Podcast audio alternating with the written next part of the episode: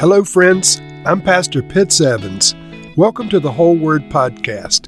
Let's get right to the Word of God. In chapter 3, once again, I'm going to summarize and have a few selected readings. I want to tell you right up front that this entire chapter is about the Levites and their arrangement and configuration in the camp, as well as their duties in the camp.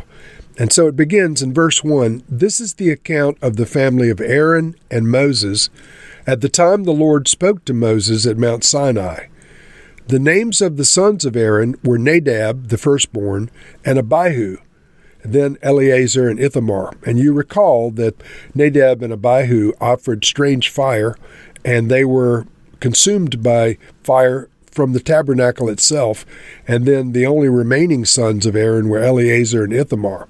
So Eleazar and Ithamar served as priests during the lifetime of their father Aaron because their brothers, their older brothers, had died.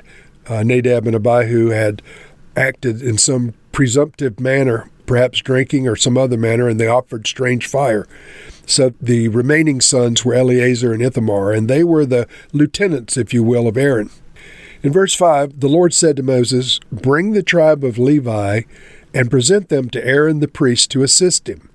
They are to perform duties for him and for the whole community at the tent of meeting by doing the work of the tabernacle. And so the Levites were to be designated as priests. This is uh, the direct order of the Lord. Verse 8 they are to take care of all the furnishings of the tent of meeting fulfilling the obligations of the Israelites by doing the work of the tabernacle. Give the Levites to Aaron and his sons. They are the Israelites who are to be given wholly to him. And appoint Aaron and his sons to serve as priests. Anyone else who approaches the sanctuary is to be put to death. And so these Levites collectively were going to be used by God to manage the tabernacle and the sacrificial system under the direction of Aaron, Eleazar, and Ithamar. In verse 12, the Lord said, I have taken the Levites from among the Israelites in place of the first male offspring of every Israelite woman. The Levites are mine, for all of the firstborn are mine.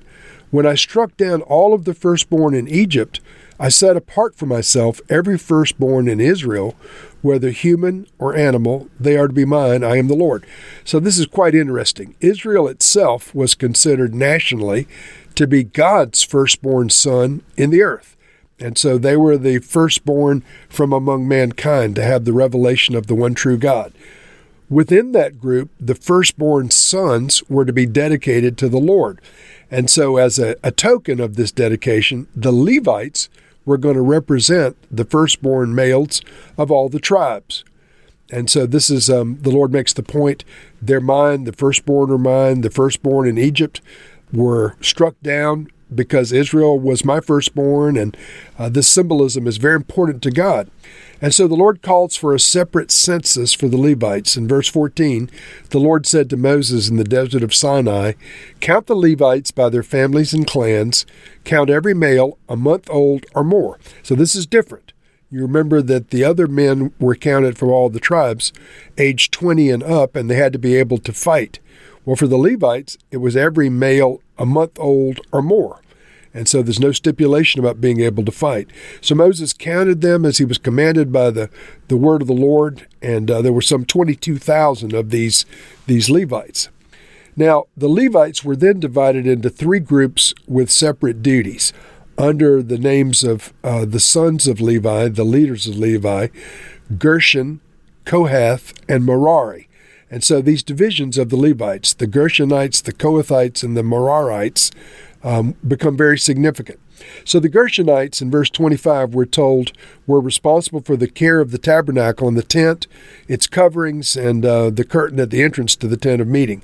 This was their job. Everything related to that, they had to manage, they had to carry, they had to erect it. Um, this was their responsibility. And then for the Kohathites, they were responsible for the sanctuary itself. They took care of the ark, the table of showbread, the lampstand, the altars, the articles of the sanctuary uh, used in ministering, uh, the veil, and everything related to their use.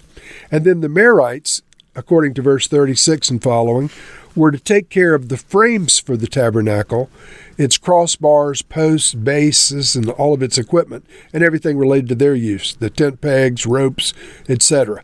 And so these three groups, everything had to be divided among these three groups in a specific order, and they were not allowed to touch the components that were under the umbrella of the other groups. Everything was sacred, everything was holy, everything in its place. Moses and Aaron uh, were responsible for the care of the sanctuary on behalf of the Israelites. Collectively, they supervised all of this, and anybody else who approached the sanctuary of the Lord or the sacred things were to be put to death. As I mentioned, the census of the Levites came to 22,000 males a month old or older. We read that in verse 39.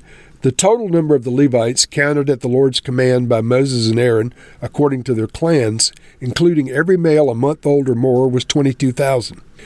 Then another count was made for all of the firstborn males of all the tribes. Remember, the Lord said, All of the firstborn males of Israel are mine. And so they had a census for just the firstborn males of all the tribes. That must have been an interesting census to get them all separated out from the, the three million people that were there. Verse 40 The Lord said to Moses, Count all the firstborn Israelites, the males who are a month old or more, and make a list of their name. So once again, this um, was different. This was not just the fighting men, these were the males that were firstborn, a month old or more.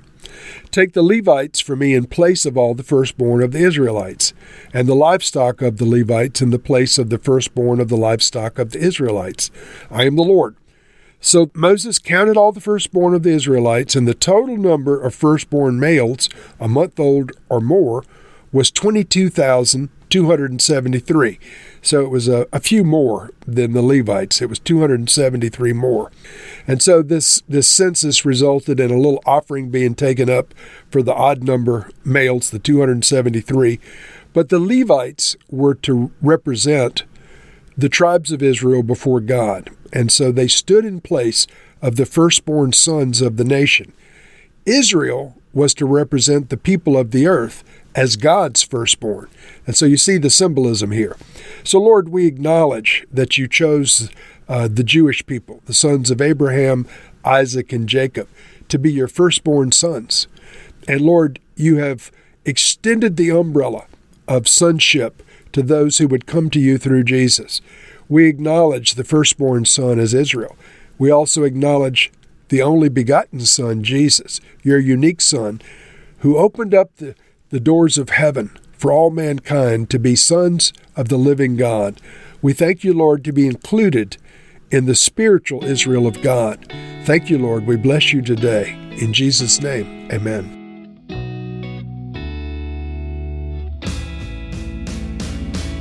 Thank you for listening to this episode of The Whole Word. It was brought to you by Whole Word Fellowship and the Northern Virginia House of Prayer. If you were encouraged, please share our podcast with your friends.